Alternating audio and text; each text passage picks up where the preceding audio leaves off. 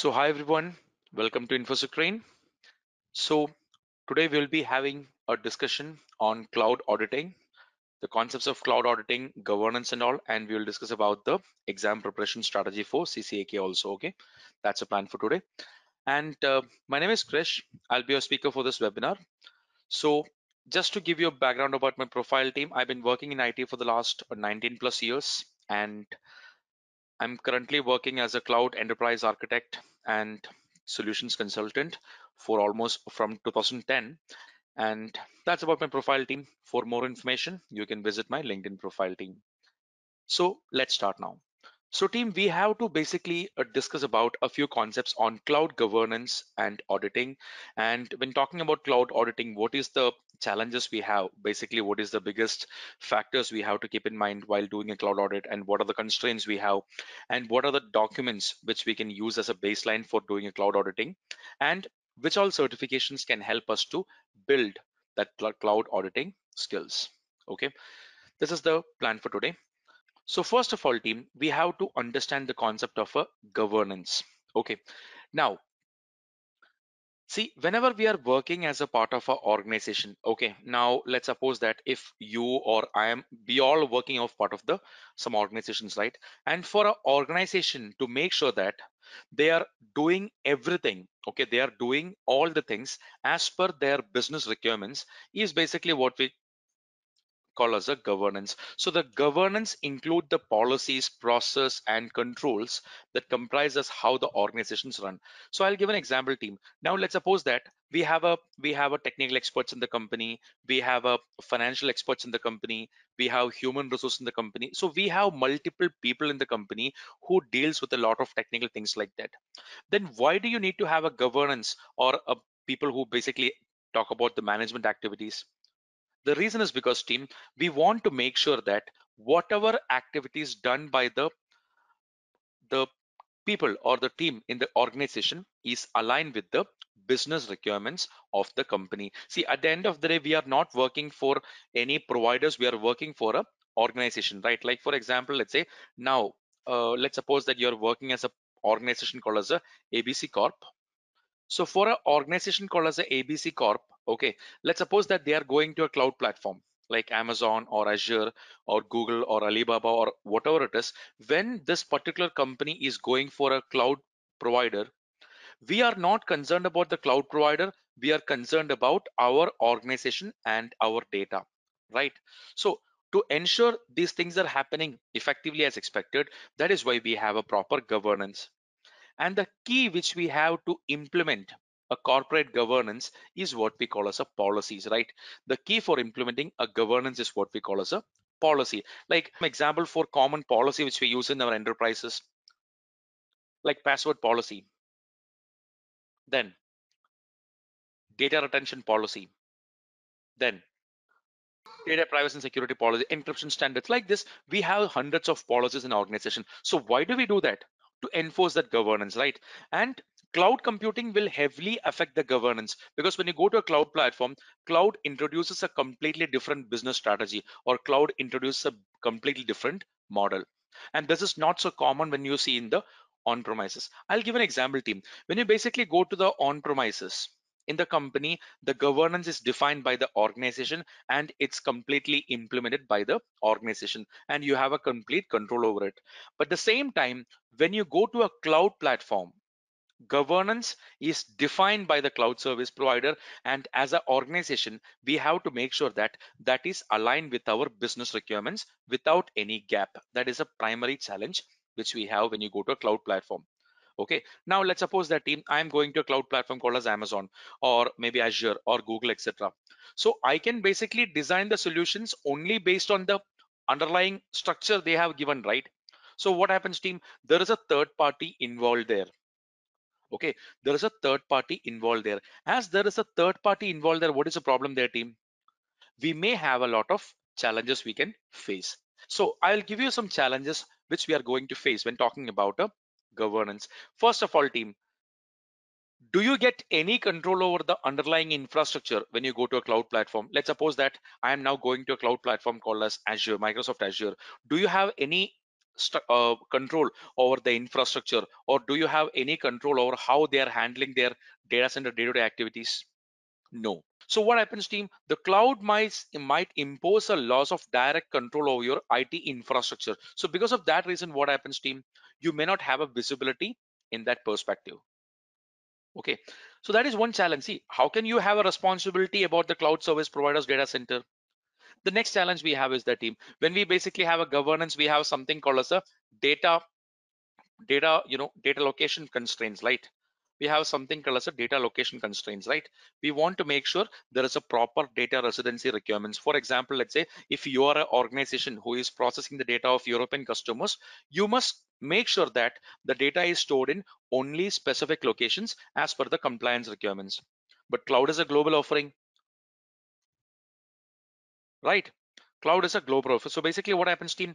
When the cloud is a global offering obviously what will happen team so team when you talk, talk about the word called as govern the cloud platform the cloud platform is spanning multiple jurisdictions right?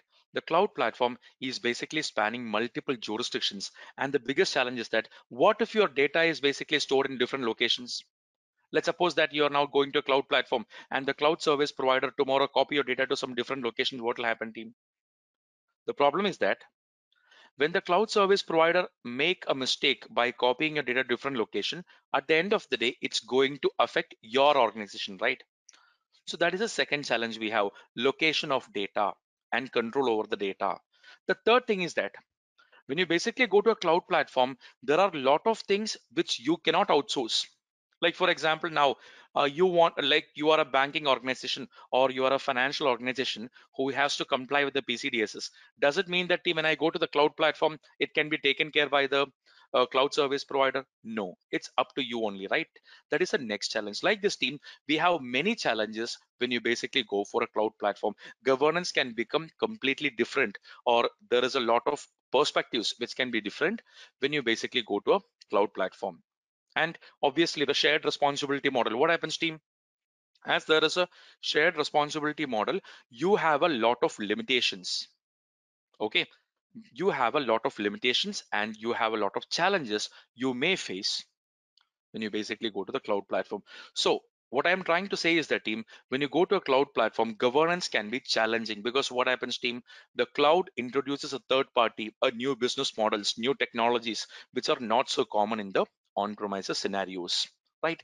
That is a first point we have to understand. And as a part of governance team we want to make sure that what is the risk we can manage or what is the risk we can tolerate or what is our risk appetite. For that we have something called as a enterprise risk management okay? We have something called as a enterprise risk management. And what is a enterprise risk management? We want to make sure that we can manage the overall risk of our organization to make sure we are you know uh, that is uh, how much risk which can be tolerated by the organization. We want to make sure we are limiting that risk to that level is basically what we call as a enterprise risk management right? And always keep in mind team when you go to a cloud platform the biggest challenge we have is that in the cloud platform we have something called as a shared responsibility model.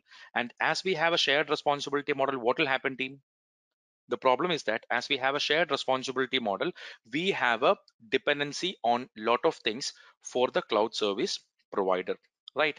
This is about the cloud governance team. And we have to customize the governance policies, controls, and the way we are doing things as per the cloud service provider strategy. Like for example, uh, normally what we have, we have we don't have a policy called as data location or data, you know, transfer policy. Because what happens when you go to a cloud platform, okay the cloud platform the biggest problem we have is that you have a data you are storing somewhere. Let's suppose you have a data you're storing somewhere in the on premises out of your data which all data you can transfer to the cloud service platform? That must be properly addressed. In which all locations or in which all jurisdictions where you can keep your data? Who are the data owners? Who is responsible for securing data? Like this you have to make a proper governance challenge or governance strategy based on the changing cloud model okay? This is the primary thing which we have to keep in mind team. So just to give you an idea about what i have discussed there is a diagram here i will tell you. So you can see that we have an asset okay? We have a data or whatever it is we have an asset which requires some kind of protection right? We have an asset which basically requires protection. And how can I give protection to something? We basically protect something based on three things. That is confidentiality, integrity, and availability. We protect these things on three factors called as confidentiality, integrity, and availability. So we have to ensure our asset confidentiality or asset integrity or asset availability by having an effective cloud or uh, security governance. I'll give an example team. Now, let's say that we have an AWS expert here. Okay, we have an AWS expert here. We have a Azure expert here, or we have a pen tester, or we have a uh, you know uh, the SOC expert.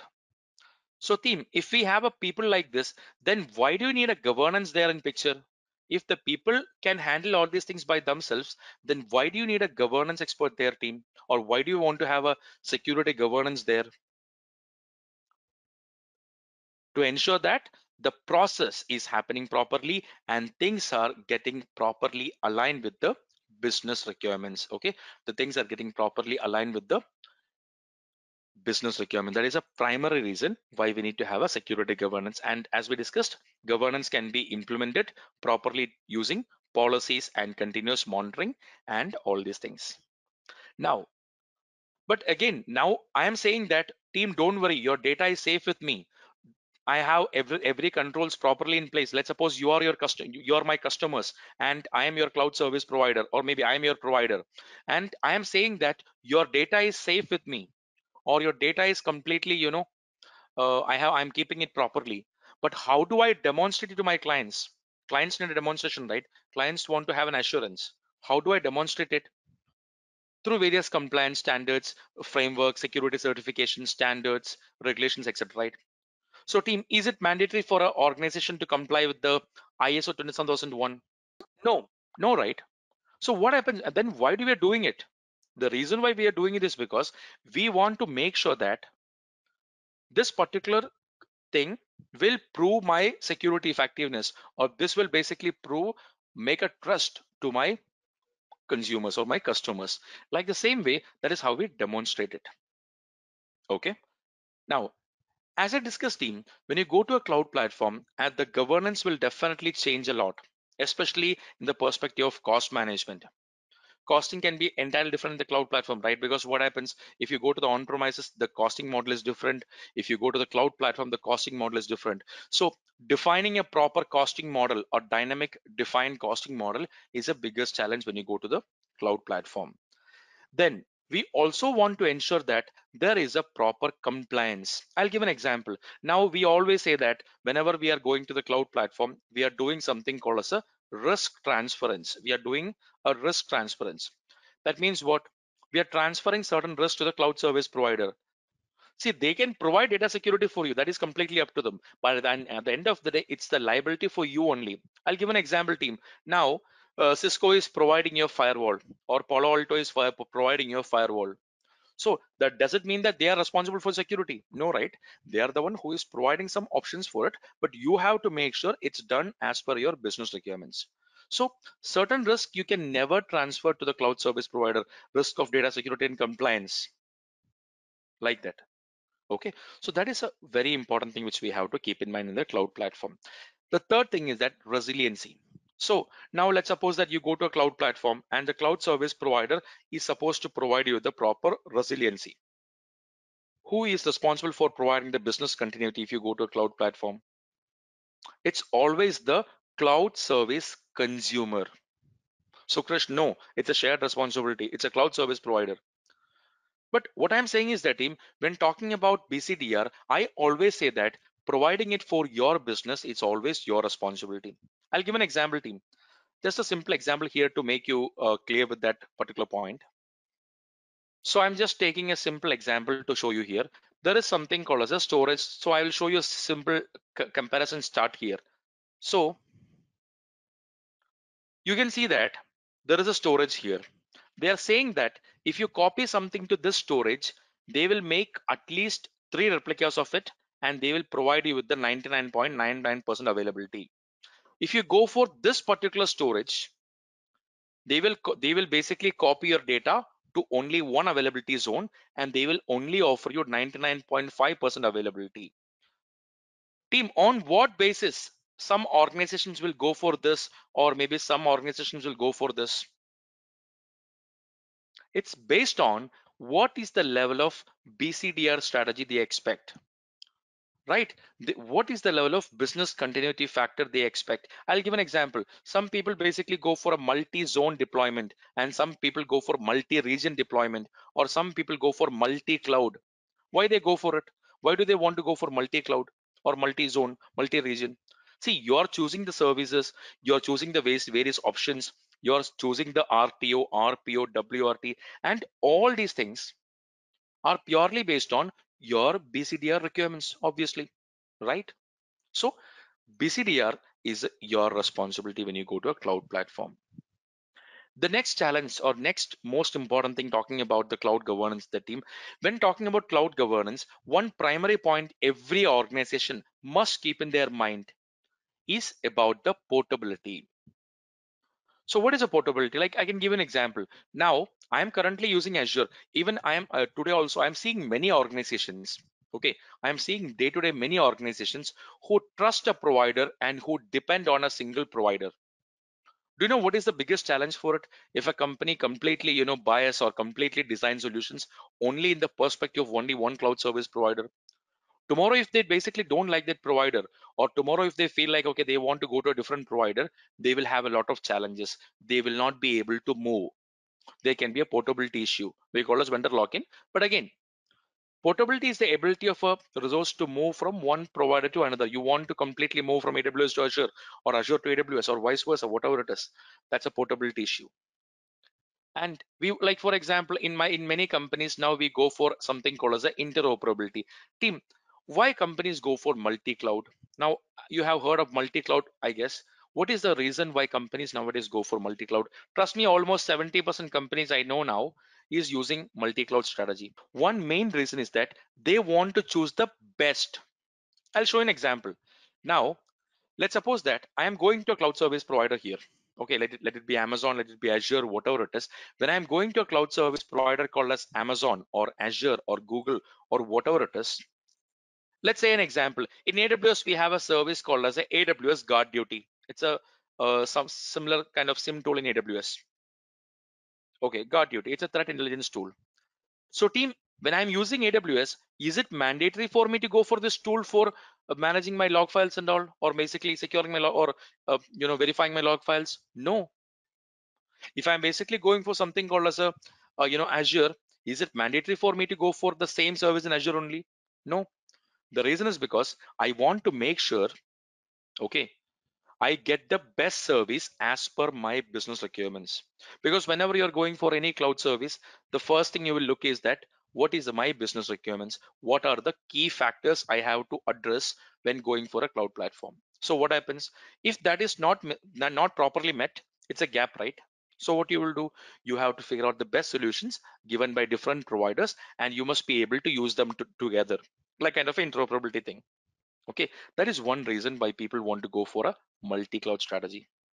And now comes the golden part of it. So how do you ensure compliance?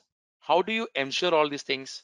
How do you ensure portability? How do you ensure uh, you know proper governance? How do you talk to the cloud service provider? How do you have assurance over what all things you're doing? The only way you can have an assurance over or you can have a you know a assurance over various the communication the cloud service provider is that you must have a contract. Contract is the only legal document which defines the relationship between your company and the cloud service provider. Now for example let's say my cloud service provider is saying that they will offer me this kind of services in these these levels. But do you think that they will guarantee give you that thing? Or what is the guarantee you have there? If you want to have a guarantee on something contract and SLA is a part of the contract, right? That is the most important thing which we have. How much effective your contract is, that much effective you can have a cloud strategy. Now comes the auditing part. So team, my first question is that why do we audit? We can we can basically do things properly, right? Why do you audit? If you want to have an assurance over something, if you want to have a trust factor, if you want to have an assurance over certain things, auditing is the key thing right? Like for example, if I'm saying that I want to have a assurance over the cloud service providers infrastructure. I want to have an assurance over the way they are handling my data. I want to have an assurance over certain particular factors which affects my compliance or whatever it is. So for that, we do auditing. So I want to make sure that my infra is basically done as per the SOC compliance. So what I will do, I'll do a SOC audit, right?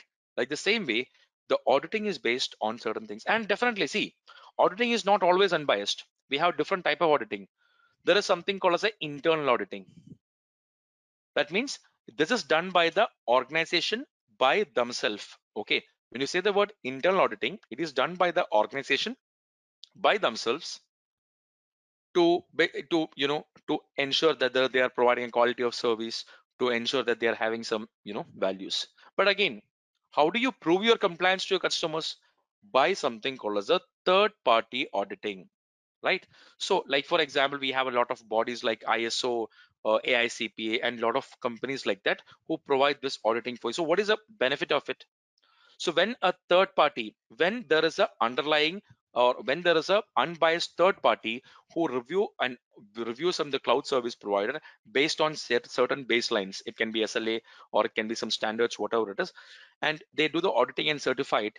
It can give a trust to the consumers regarding the capabilities which that is provided by the cloud service or provided to the cloud service consumers. Okay and especially when you go to a cloud platform nothing else is matters. When you go to a cloud platform the only way is to have a, have a estimation of how much data availability you get how much performance you get how much uh, compliance you get and all these things. And to verify things to validate things properly is to have a proper audit reports. Like i can give an example.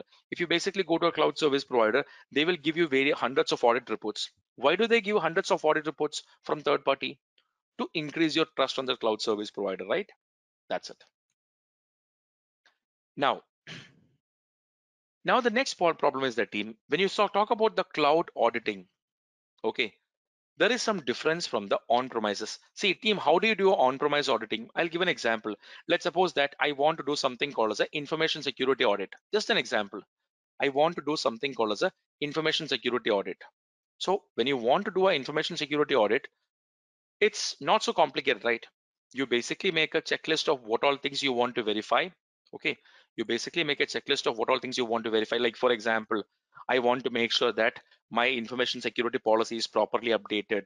My information policy is properly approved by the uh, authorities. My information uh, security policy is having proper classification.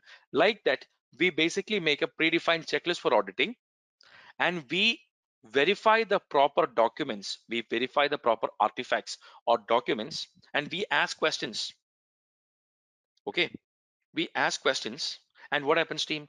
Based on that we do something called as an information security audit. Like the same way we do application security audit we do something called as a network device audit. Like this we can do a lot of audit based on various business requirements.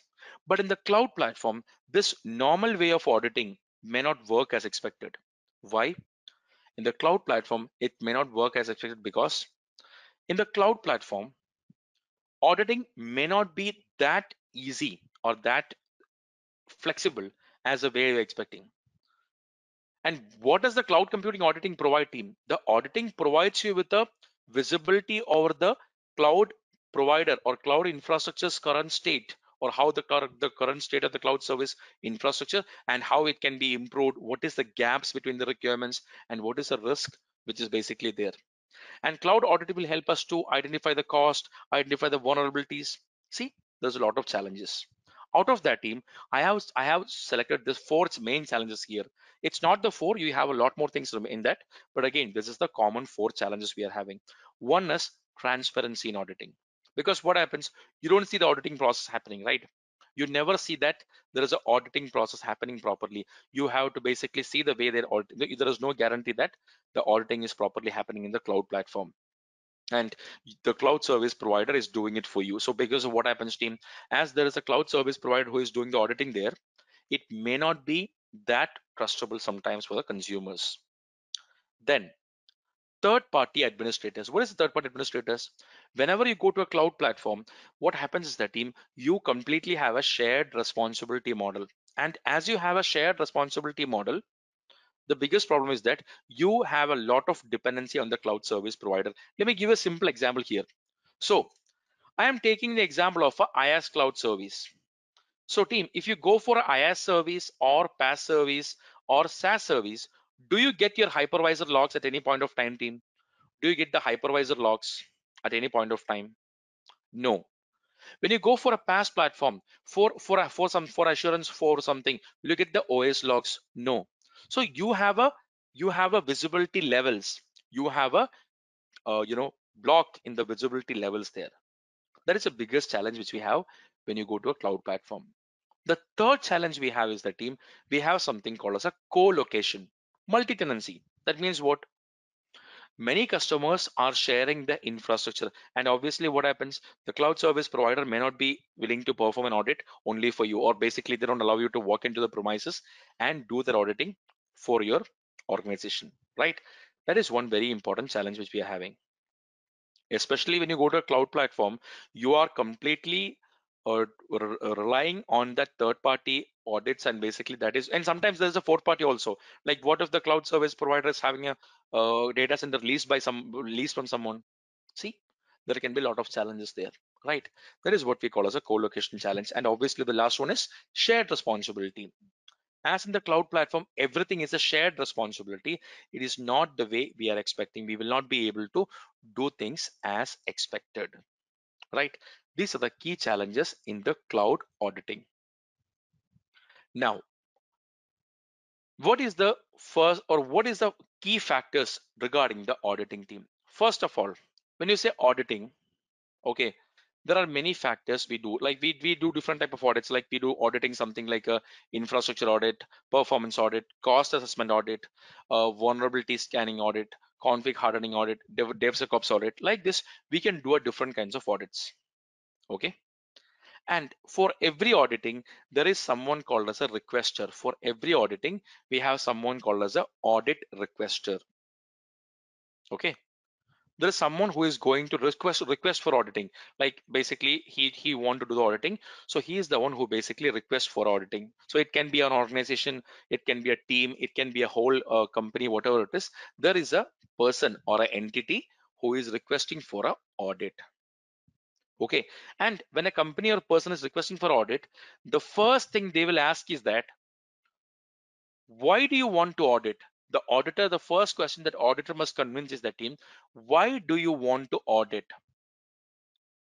What is the purpose of auditing? Why do you want to do the audit? And what is the outcome you are expecting from this audit?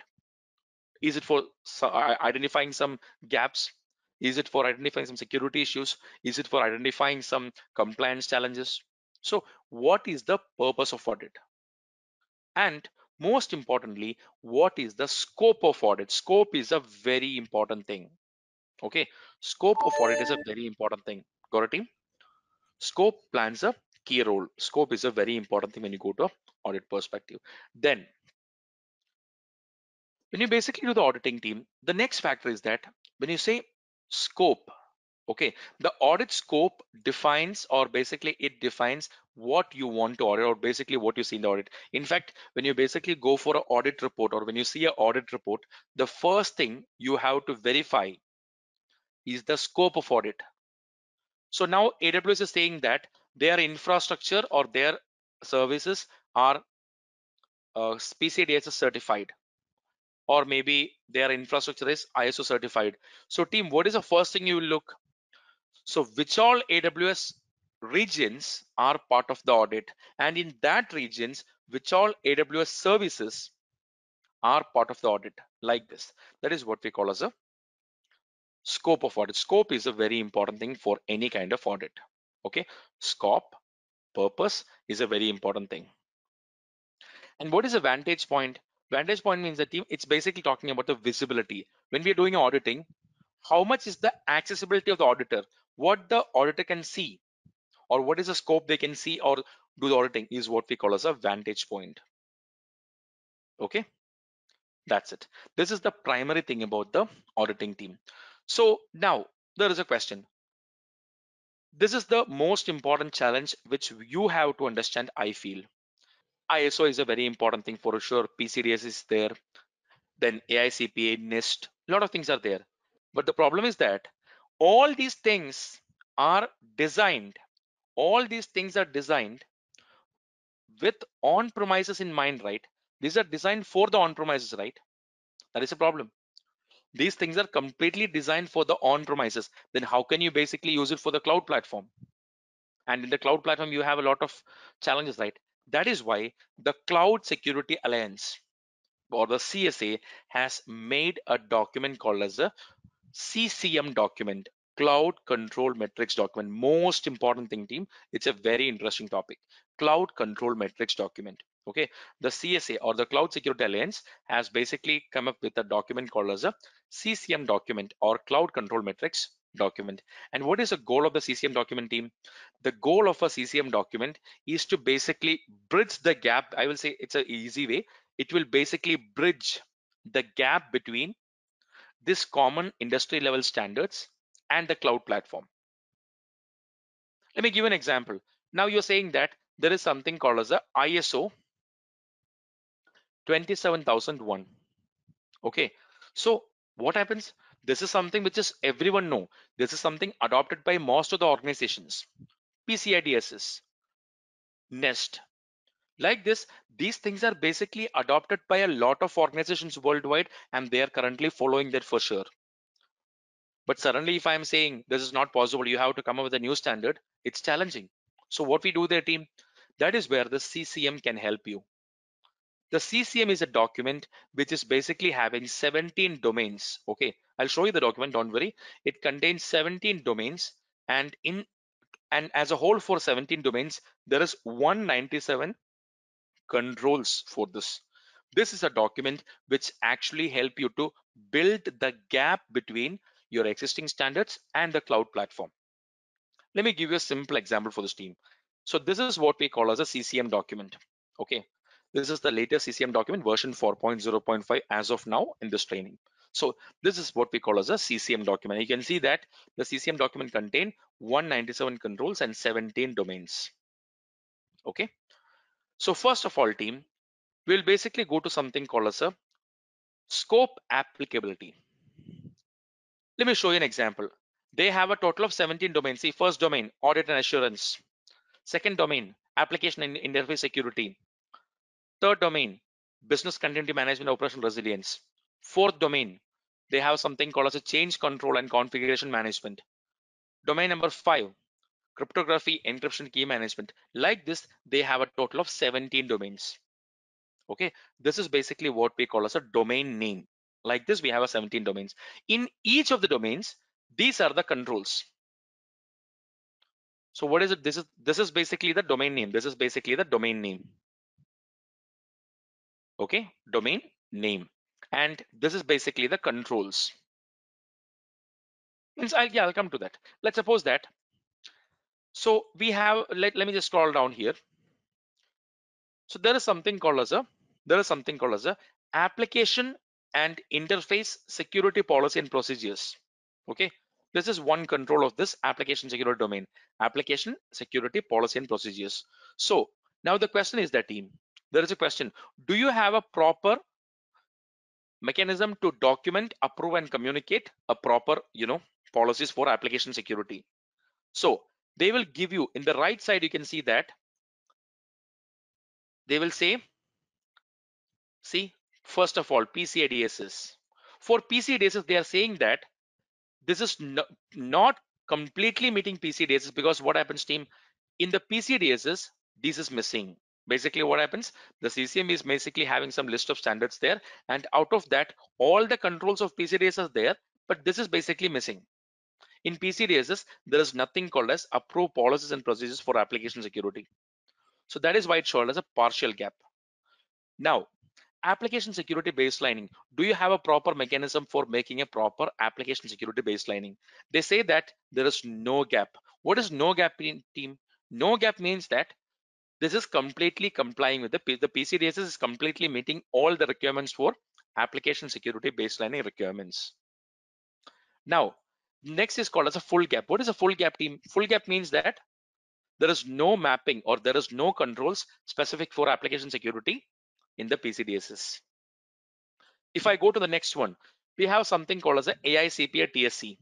We have something called as a ISO 27001C. So let me just take another domain here. If I scroll down.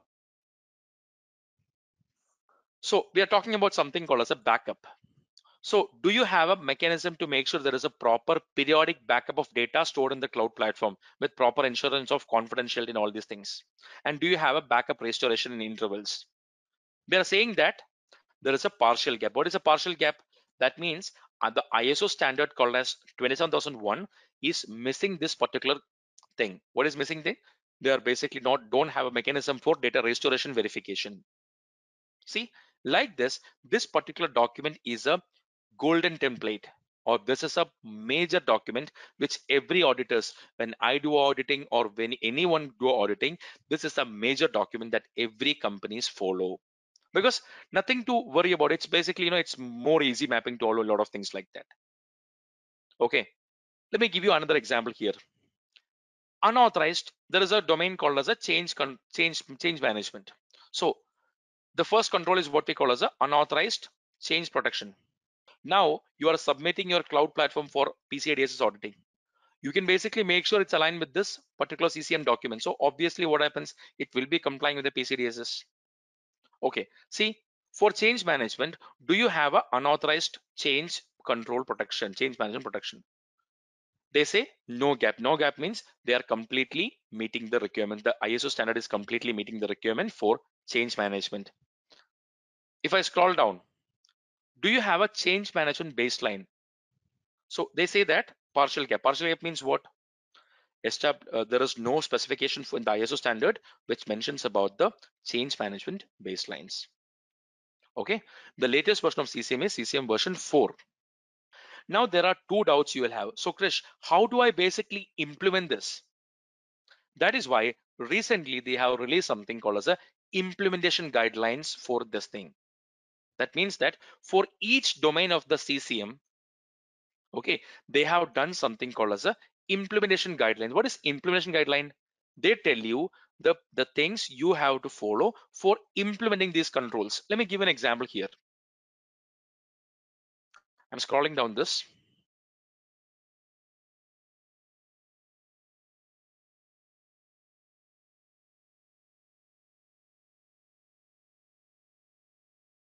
Here we have a backup. You can see there is a backup here. There is a control called as a backup. So what is a control? Periodically make sure there is a proper data backup from the cloud. So the implementation guideline says that you must have a proper scope, frequency, and duration of backup. Krish, why don't they recommend, the, why don't they say the duration? The duration of backup is based on your business, right? It's RPO requirement of your business, right? So you have to decide your business requirements for RPO and you clear, clearly define in what intervals we have to perform the backup and how long we have to keep the data. Then the data backup process should be monitored by employing technical and organizational controls. The backup and restoration procedures should be periodically tested and documented because an untested document is more likely to fail. So we want to make sure the controls are properly tested.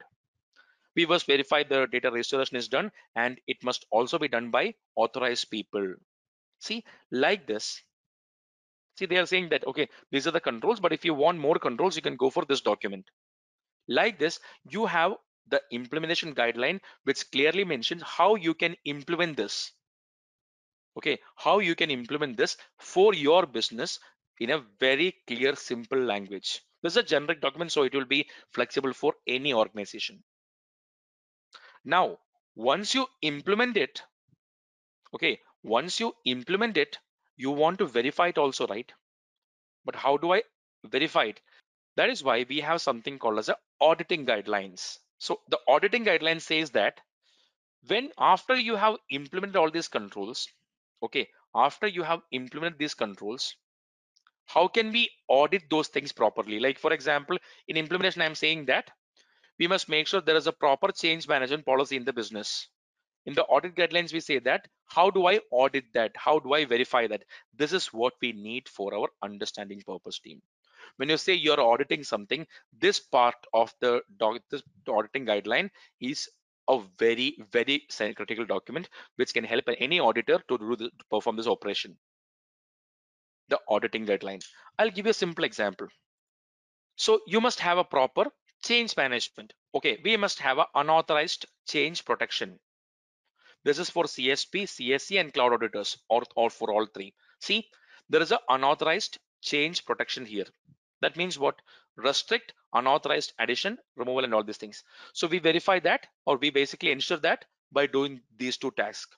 We examine the policy for authorization. We examine the implementation of such policy and controls.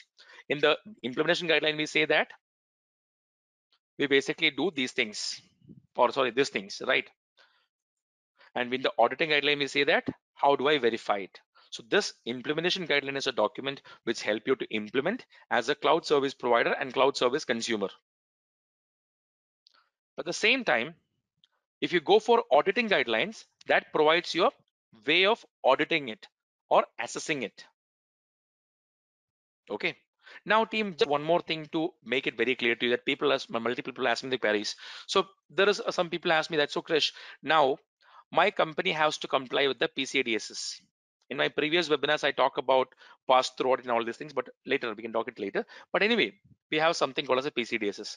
How do I ensure there is a proper controls there? So I can have a PCI DSS guidelines for AWS or for Azure by default available in the website. So AWS provides you with the proper PCI DSS implementation guideline. So basically what happens, this document will help you to uh, verify the PCI DSS implementation in your cloud platform. See, you can basically do that like this. Okay, so you can basically make sure the gaps are properly bridged using the CCM document. So this is a super document. This is the best document ever for making sure that you can map your existing business security requirements and business standards and compliance requirements to a cloud platform by bridging the gap between on-premise and cloud. Okay, the CCM. And as a part of the CCM team, you get a bonus thing. It was a separate document previously, but as a part of CCM, now you get a bonus called as a CAIQ or Consensus Assessments Initiative Questionnaire.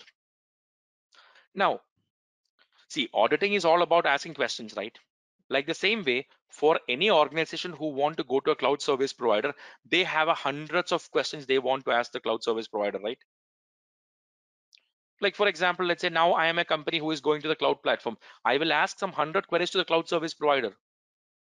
So to make sure you are able to ask those or you to you are able to get those queries answered easily there is a document given by the cloud so by the csa called as a caiq the benefit is that team this is a question answer document so they will ask you questions based on the ccm standards or they will ask the cloud service provider with some serious set of questions here.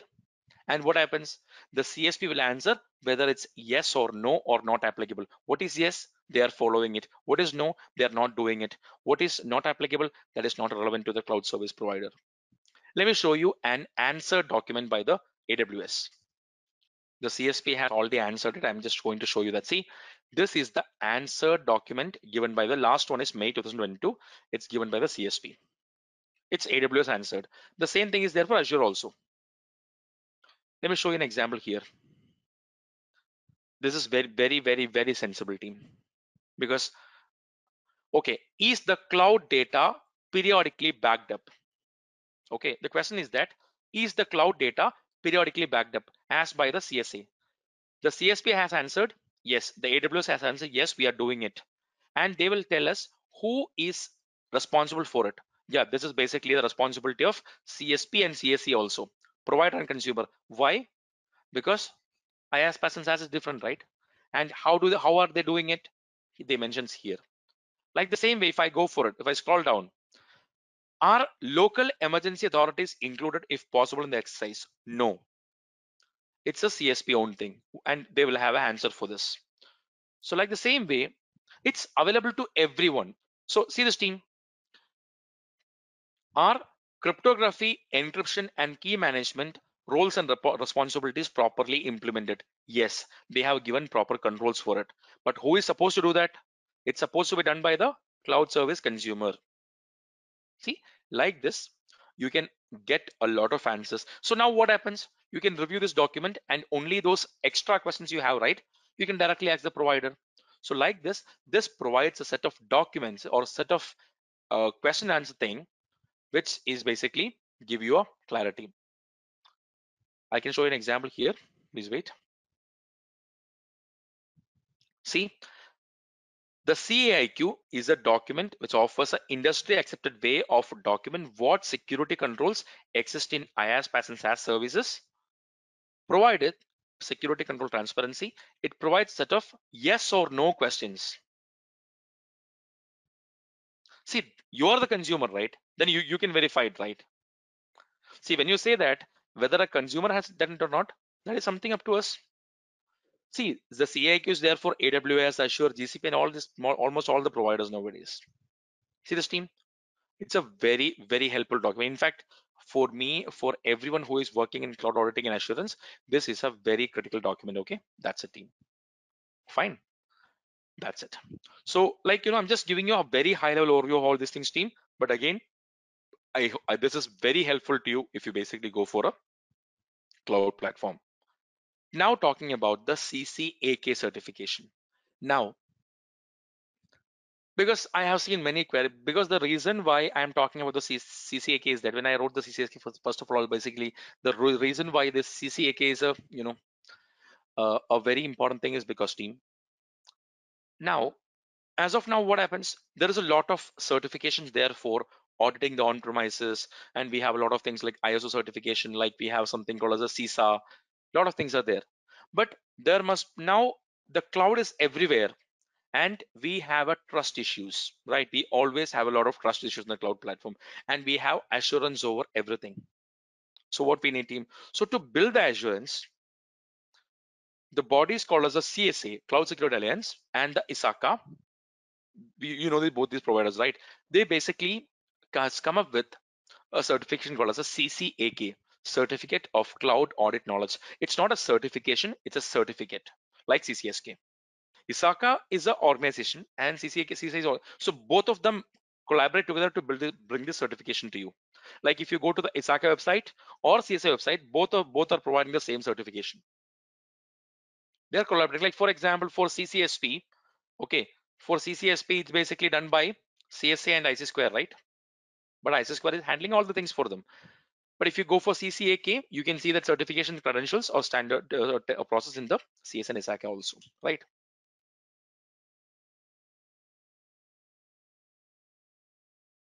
So how do I learn CCAK?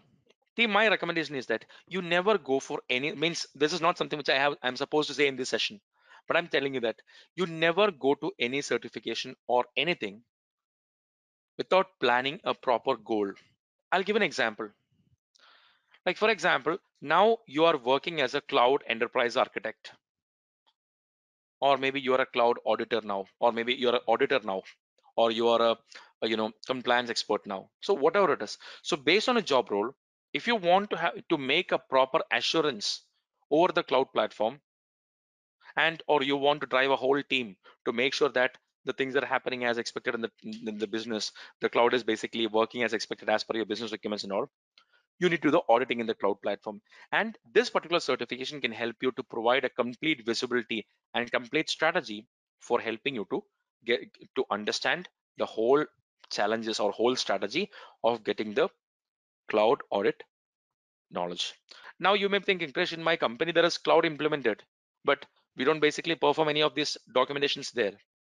I have seen many organizations who tell me this word they have implemented cloud platform they are using cloud platform for a long time but there's no cloud governance there in picture that is fine if you are a small company but when your company grows and you're handling massive amount of customer data and all these kind of things you will have to need a proper cloud strategy. And that is where the ccak kind of things can help you a lot. Okay? And as per the ISACA and as per the csa these are the people who basically can you know go for ccak but again this is not something which i say. I say that it can it can help anyone who basically want to you know uh, to learn about addressing the concerns of cloud platform to to provide an assurance to the organization then they can go for ccak So there is a lot of certifications, right? Like you can find a lot of certificate in the market, like you can see CISSP, CCSP, CSAM, CISA, a lot of things are there. So this can be definitely, but if you have the, any of these things, plus having a, uh, a CCAK is a very good thing for us. But again, my recommendation is that if you want to get a CCAK or if you want to be a cloud auditor, first thing, I, as, I, as I always say in every trainings, learn at least one cloud platform. Learn at least one cloud provider platform like AWS, Azure, GCP, whatever it is. It's completely up to you. So Krish, which is the best one? Nothing is best. It's up to you. Okay. The second thing is that once you learn at least one cloud platform, go for at least one cloud governance course. Like for example, maybe you could go for, uh, you know, CCSK or CCSP or any kind of cloud governance course, which is more easy. I'm not talking about getting certified. That's a different story. Third thing is that go for CCAK because CCAK is something which can optimize your skills to the maximum level when comparing with this particular or to to add on as a beneficial thing for all these things you have already learned or if you don't have any of these things completely fine if you're already driving a whole business project for cloud or if you're running in the cloud platform for a long time with uh, you know you want to know, understand how the assurance is provided in the cloud platform or how do I make a proper verification of cloud controls, then also CCAK can be a helpful thing for your team. And last but not least, this is the exam information about CCAK. It's a complete online proctored exam and they have a total of 76 multiple choice questions. Okay. Now that is that is one more thing I, I want to uh, say is that so Krish now uh, I'm a, I'm a manager do I have to learn a cloud platform? I will say yes. The reason is because you are driving a cloud project. Then how do you understand or how you do how do you communicate to your team members if you don't know what is DevOps, what is DevSecOps, what is cloud, what is auditing? So you have to have a overview of all these things, right? So it's an exam which is basically having 76 multiple choice questions, and the exam is duration is 120 minutes. That is two hours and the passing score is 70 out of the total team you have a total of 76 questions okay the total number of questions is 76 and the passing score is 70 okay and the cost of this exam is if you are a if you are already a CSA member or a, if you if you are already a CSA member it will be uh, like if you have done CC SK or something or maybe if you are already a CSA member then you will get it for 395 US dollars or if you are not a CSA member the cost is 495 dollars or US dollars. Okay, that's a cost for it. If you, you are a CC, uh, if you are a CSA member, you will get $395, and if you're not a CSA member, you will get it for $495 for that. That's a cost of exam. And there's only one chance, not like CCSK, it's a proctored exam. Whatever we are discussing, okay, the whenever you're going for any training or any certification team, never, you know, never think about um, you know the exam. Exam is very important for sure. You have to go through it. But that is that must not be the primary thing. Please learn it and in the perspective of a understanding. Okay that's it. Okay because you know at the end of the day when you basically go for learning something and, uh, and uh, you know you just end up in learning something for the certification nothing will help you after this particular process you must have a actual understanding of the, the, the, the high level overview or the idea about how to audit a cloud platform. What are the baselines? What are the controls we have to follow and all these things, right? That's it.